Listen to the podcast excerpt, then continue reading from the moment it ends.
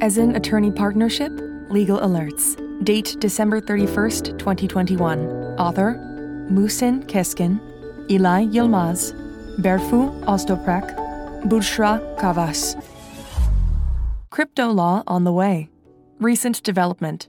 A draft bill that aims to amend the capital markets law to set the legal framework regarding crypto assets, which are one of the hot topics on Turkey's agenda, has been put on the table in the Grand National Assembly of Turkey. What's new? Some major changes provided by the draft bill are described below. The regulation prohibiting payments with crypto assets defined crypto assets for the purpose of prohibiting payments with these assets. In the draft bill, the concepts of crypto wallet, crypto asset, crypto asset trading platform, crypto asset custody service, and crypto asset service provider are defined for general purposes in Turkish laws for the first time. Accordingly, crypto asset means an intangible asset representing a value or rights that can be created and stored virtually through distributed ledger technology or any other similar technology, and that can be distributed over digital networks. Principles for crypto asset trading transactions and crypto asset service providers. Platforms conducting crypto asset trading will be subject to a license to be issued by the Capital Markets Board of Turkey, the CMB, for their foundation and operation. The CMB will be authorized to issue secondary legislation in relation to the destination of crypto assets to be traded on the platforms and to decide their termination and disposal. Crypto asset custody services will be provided only by banks or other entities licensed by the CMB and deemed appropriate by the Banking Regulatory and Supervisory Authority.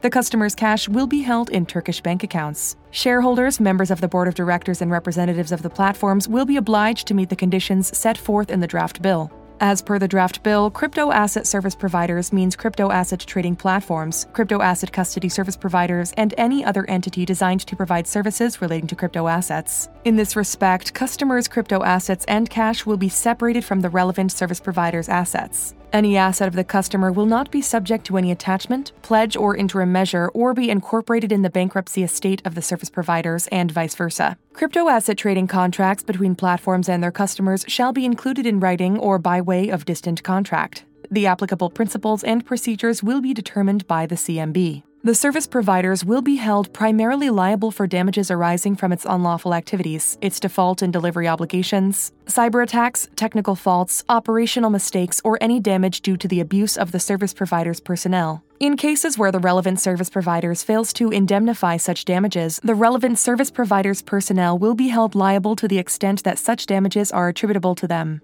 Furthermore, real persons deemed liable for such damages can be declared bankrupt upon the request of CMB. In this respect, the draft bill provides a broad liability regime that protects the investor's rights. Platforms will pay to the CMB a fee at a rate to be determined by the CMB for each calendar year, which cannot exceed 10% of their total income, excluding interest income starting from the year they received their license. Capital markets instruments will be eligible to be issued in the form of crypto assets. Principles for platform customers. Turkish residents can trade crypto assets, including transactions made via offshore entities, only through entities licensed by CMB. The CMB is entitled to grant exceptions to this rule for crypto asset sell off transactions. Customers will be authorized to transfer their crypto assets held by platforms only to other platforms. As the platforms are expected to cooperate on a closed loop basis, no transfer may be made from platforms to personal crypto wallets.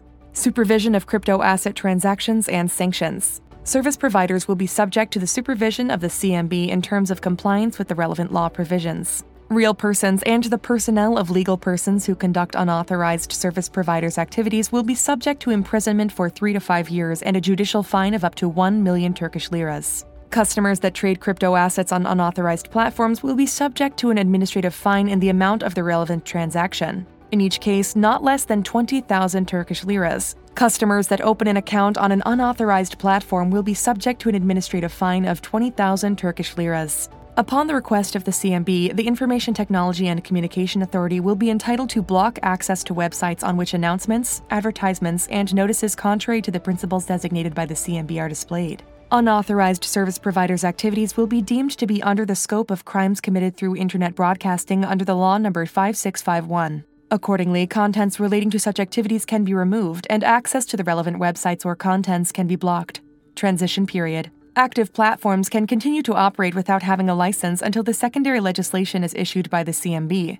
No other platforms can be founded, and no existing ones can start operating before the secondary legislation becomes effective. After the secondary legislation comes into force, platforms will submit their applications to the CMB within a period to be designated by the CMB. Platforms who fail to apply will be obliged to cease their crypto asset trading activities.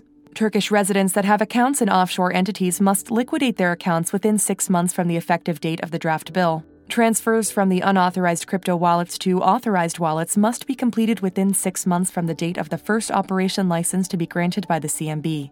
Conclusion While the draft bill regulates crypto assets within the law, it does not qualify the crypto assets as capital markets instruments. Accordingly, crypto assets will be subject to a legal regime different from that of capital markets instruments. While the draft bill provides an investor protective service provider's liability regime, it also bans trading in offshore markets without the supervision of the CMB by virtue of imposing administrative and judicial sanctions. In this respect, a closed loop approach is explicitly adopted under the draft bill to track the crypto trading. Lastly, the draft bill authorizes the CMB to issue secondary legislation. Hence, the approach of the CMB while enacting such secondary legislation and the reaction of the crypto asset market to such legislation should be monitored closely.